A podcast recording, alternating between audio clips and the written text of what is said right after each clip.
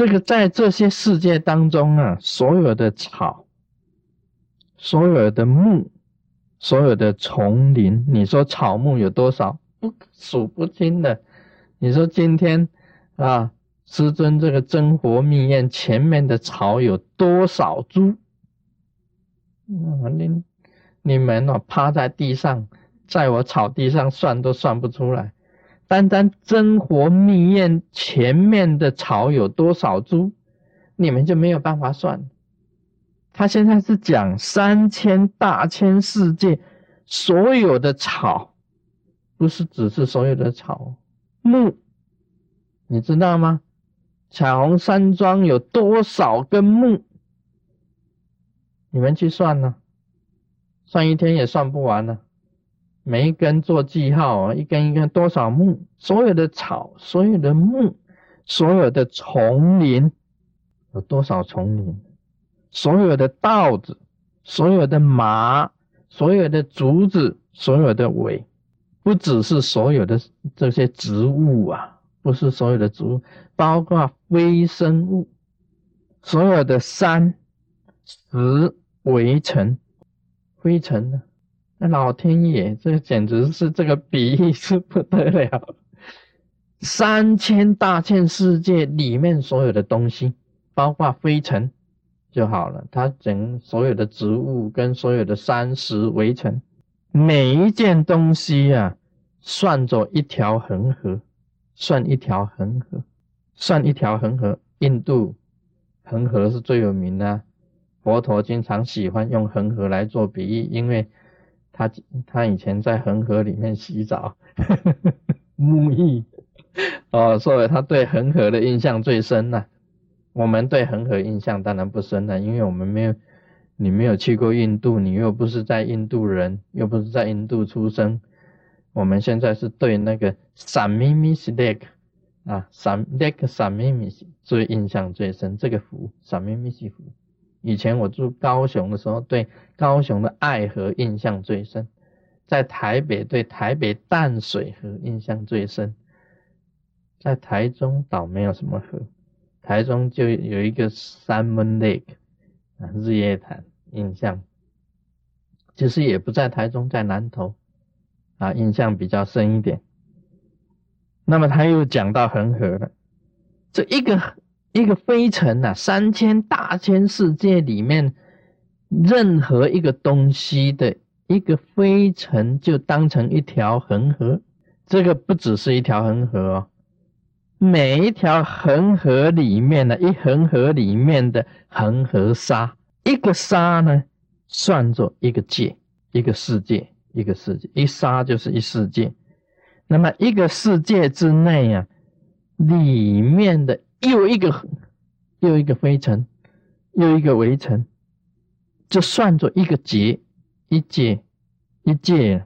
这个界的时间代表时间很长很长的，一界之内啊，在这一劫之内啊，又所有的灰尘，又所有的灰尘，尽数冲为界，全部都是界。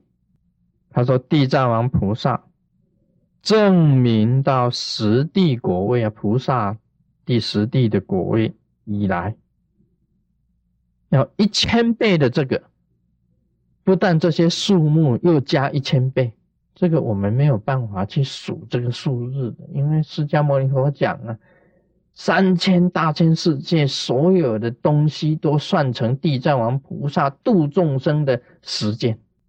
那么所有东西当中的一个灰尘呐，代表一条恒河。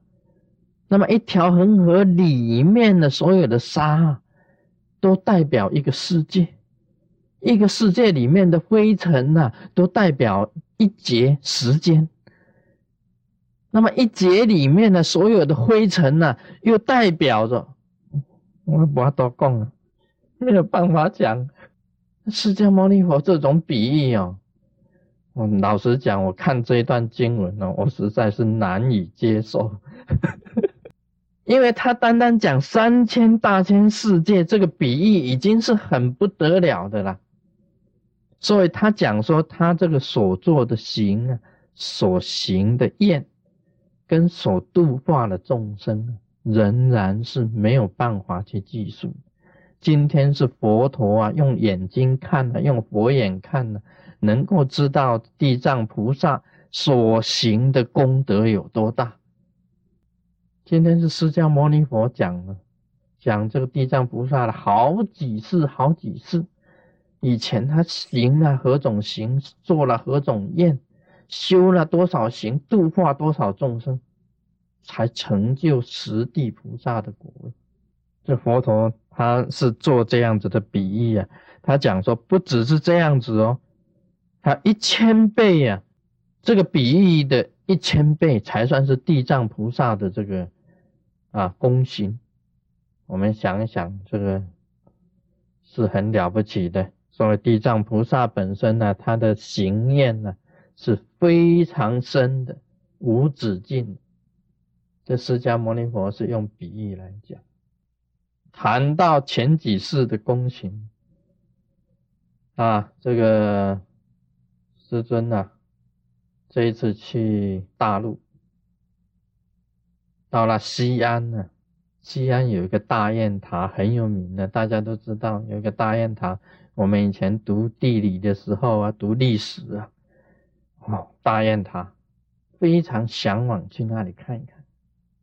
西安的大雁塔，因为那时候啊，唐玄奘啊，唐朝啊，玄奘皇帝。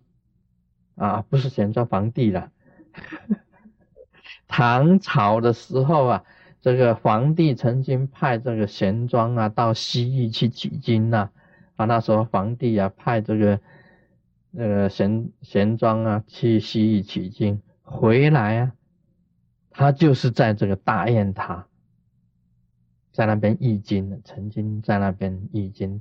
这个玄奘啊，曾经在那里啊，这个译经的，在大雁塔译经。所以我们一想到这个唐三藏，哇，玄奘这个《西游记》，哦，心里非常向往去看。哇，玄奘在那里译经的，那个地方我们去看。走了一圈呢，那么我也想到一个字，这个雁这个雁，大雁，哎，为什么要起成为大雁塔呢？为什么别的不起，起成雁塔？那么它其中也关系到释迦牟尼佛的前世。我们晓得释迦牟尼佛曾经做过象王啊，象哈，象王啊。那么也曾经做过这个鹿王，鹿王做过象啊，做过鹿啊，大家都很少人知道啊。佛陀也做过燕燕子，做过燕子，那个是以前古时候啊，在很早很早很很早世以前，有一个国王，他想要吃这个燕燕肉，燕肉啊，燕肉。那么就派一个这个猎人呢去打猎，啊，空中啊刚好有五百零二只，我讲是五百零二只啊，那个经书上写的都是五百只燕子飞过去，其实是五百零二只啊，五百零二只燕子这样飞过去，哎，我时针算得很准了，五百零二只，五百零二只燕子飞过去，那个猎人呢就用网去网那个燕子。网到燕王啊，那个燕子的王啊，刚好被那个猎人给他网住，哇，跑不掉。那么要把它杀来给这个国王吃。啊，这个时候呢，有一只另外有一只燕子从虚空中又飞下来，啊，就眼睛就流泪啊，就是好像哭泣啊，舍不得这只燕子被国王吃掉。那么其他的五百只的燕子全部在虚空中飞，也不也不飞走，就是说，因为这被网的那一只燕子是燕王，是燕子的王。那国王就看到这个情形呢，又有一只燕子飞下来，跟国王祈求啊，不要杀了这只燕王。那么五百只燕子在虚空中飞，也不忍离弃。这个这个是释迦牟尼佛讲的这个这个故事，他是讲他的前生好了，这个谜题这个揭晓，这一只燕王啊，就是释迦牟尼。这一只燕王就是释迦牟尼。那么要吃这个燕子燕子肉的这个国王是阿塞世王，阿塞世王。那么这个猎人呢？就是提婆达多，猎人就是提婆达多。那么这个飞下来跟这个国王哀哀求告的呢，就是阿难尊者。那么空中啊，五百只燕子啊，就是五百罗汉，就是释迦牟尼佛讲的这个燕子。为什么起塔叫做大雁塔？在我的想法，当然这个燕字啊，是纪念佛陀啊，因为佛陀曾经当过燕王啊，燕子的这个，哎，这个燕字啊，不是那个这一个燕燕子啊，不是那个燕子，而是那个飞燕的那个燕呢，啊一个一个一一横一边，然后底下一个柱。一个人字旁，那个燕，那个燕跟那个燕不一样吧？不同哦，两种不一样，不要写错了。你们在记录的时候不要写成燕子的燕，是呢啊。像那个我上次讲那个金莲正宗啊，龙门法派，他把金莲呢是黄金，那么莲花的莲是金莲啊，龙门法派金莲正宗龙门法。他给我弄成这个京都的京，一年两年的年，哇，他差多倍的呀，他差很远的。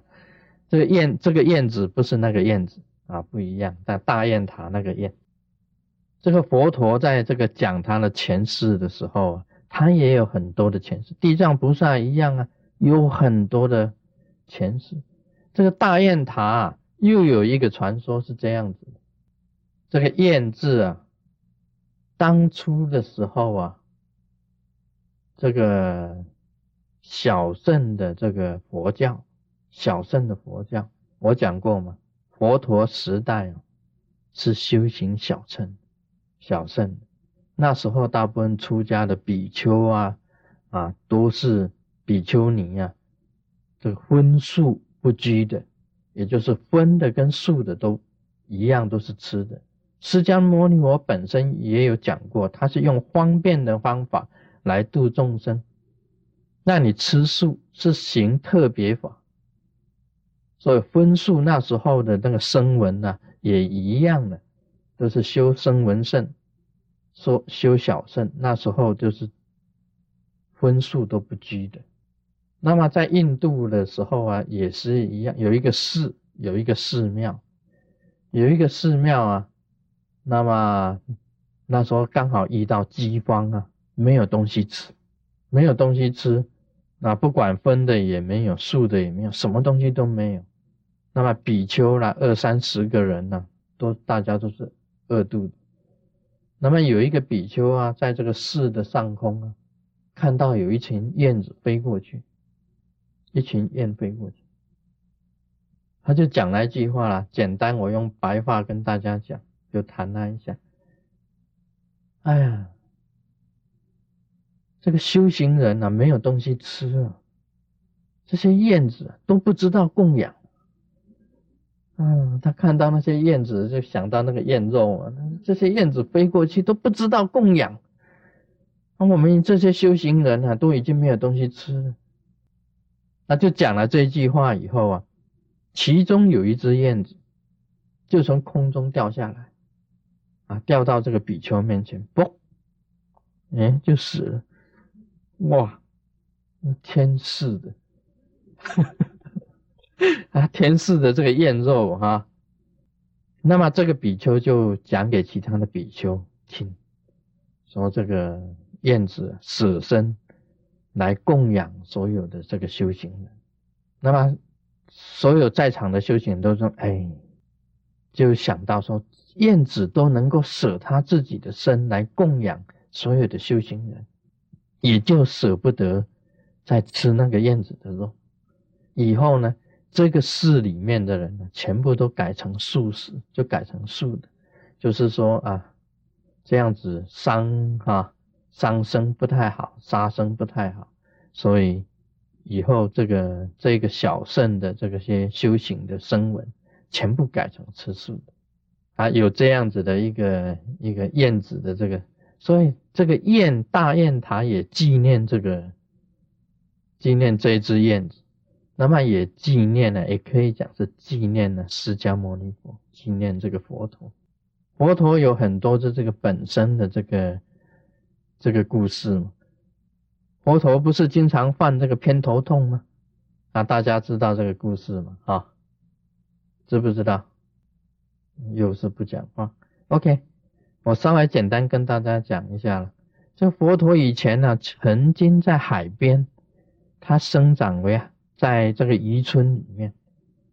那么渔村的人抓掉一条很大的鱼，抓到一条很大的鱼，然后大家都吃那个鱼的肉。这个那个释迦牟尼佛当初是小孩子啊，很好奇，就拿一只棍子啊。就敲这个鱼的头，敲三下，叩叩叩，啊，敲三下，那鱼就痛的要死，那个鱼就痛的要死。哇，那一条鱼呀，就是琉璃王，未来的琉璃王。那个村庄里面的人呢，就叫释迦族，就是未来的释迦族。那么拿这个棍子啊，去打这个鱼头的琉璃王的头的，就是释迦牟尼佛。那么他的这个因果啊，就变成这个样子。琉璃王因为释迦族的人吃了这一条很大的鱼，就是把琉璃王吃了，所以将来琉璃王会灭掉释迦族。琉璃王灭掉释迦族，又因为释释迦牟尼佛当初的时候拿棍子打了琉璃王的头，这条鱼伤下，所以。释迦牟尼佛就患偏头痛，所以这个也是前世啊，佛陀的这个前世的这个本身本身经里面记载的。想想看呢，这个也都是很微妙的这个因果。你说提婆达多当猎人，那么抓了这只燕子，那个阿塞世王也把这个燕子放了。那阿难飞下来哀哀求告，那五百罗汉这五百只燕子在虚空中飞，这个都是很因果，而且讲起来很神妙的这些啊这些事情。啊。师尊呢到了这个西安去看那个大雁塔啊，看了以后啊，这个觉得很向往那时候啊唐朝。玄奘法师啊，啊，唐三藏啊，在那边译经、翻译经典啊，从这个大唐啊西域天土去取经回来，脚踏了那一块地以后，想要去看贤庄，贤庄都已经不知道在哪里啊，那个大雁塔那一种，我们也没有，那时候也是关起来的，不能够进去。想这些啊，都想到前世的事情。那么佛陀呢，他主要用这个比喻呀，就是来讲地藏菩萨一样有这么多的往事，往事怎能回味？这个不是那个事啊，是世界那个事，往事怎能回味？他有很多事，很多事的。数到底有多少世世呢？嗯，佛陀已经讲三千大千世界的围城，一围城成为一恒河，一恒河当中的沙是一界，一界当中的围城又数不清，那么有一千倍亿这样子的围城。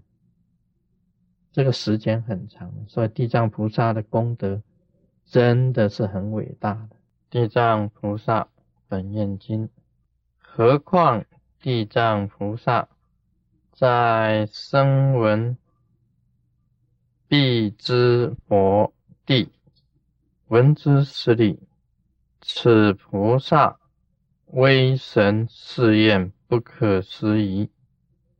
若未来世有善男子、善女人，闻是菩萨名字，或赞叹，或瞻礼，或称名，或供养，乃至彩画。科洛朔期形象，世人当得白盘生仪三十三天，永不堕恶道。这里呀是释迦牟尼佛讲这个地藏菩萨曾经啊当过这个声闻啊声闻呢。我们晓得就是小圣的啊声闻，一般来讲讲，我们讲声闻行，就是讲阿罗汉啊，声闻呢就是一种阿罗汉。那么他曾经修过这个清净的法，那为什么这个叫声闻呢？它是依这个声音，依闻法。啊，闻如来的声音来开悟的，所以才叫做声闻。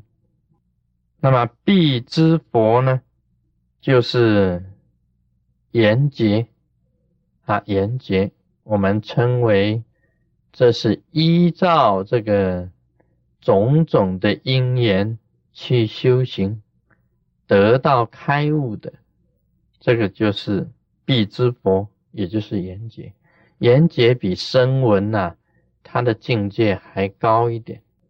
那么言劫呢，我们也有这样子讲，好像是说依照环境的因缘去修，好像我们行者也有很多人都是用这个方法去修行的啊。这个冬天的时候啊，那么你可以去雪地啊。下雪的地方去静坐，看那个雪花在细空中这样飘飘下来，那么这个环境呢，也可以令你因为这样子的环境得到开悟的。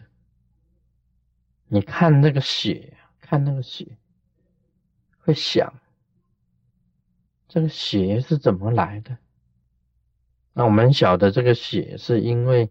虚空中啊有云，那么下雨，那么雨到半空中的时候，突然间有一股气流，这个气流可以把这些水分呢转成雪，